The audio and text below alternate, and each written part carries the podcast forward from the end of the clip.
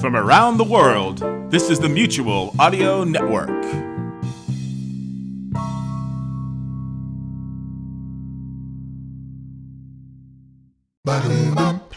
Welcome to Friday Follies, and this is a rather unusual situation we have here.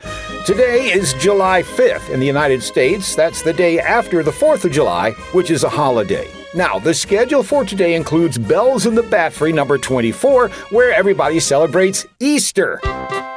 And the Great Raisin Debate begins, followed by Frequency of Fear Light number 18, The Horrible House Part 1, where it's Halloween.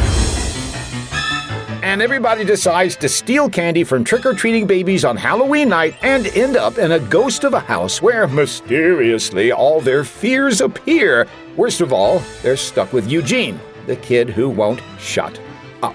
So, on the day after July 4th, we have Easter and Halloween. It's a holiday palooza. The only thing we're missing is. And there it is on the Mutual Audio Network.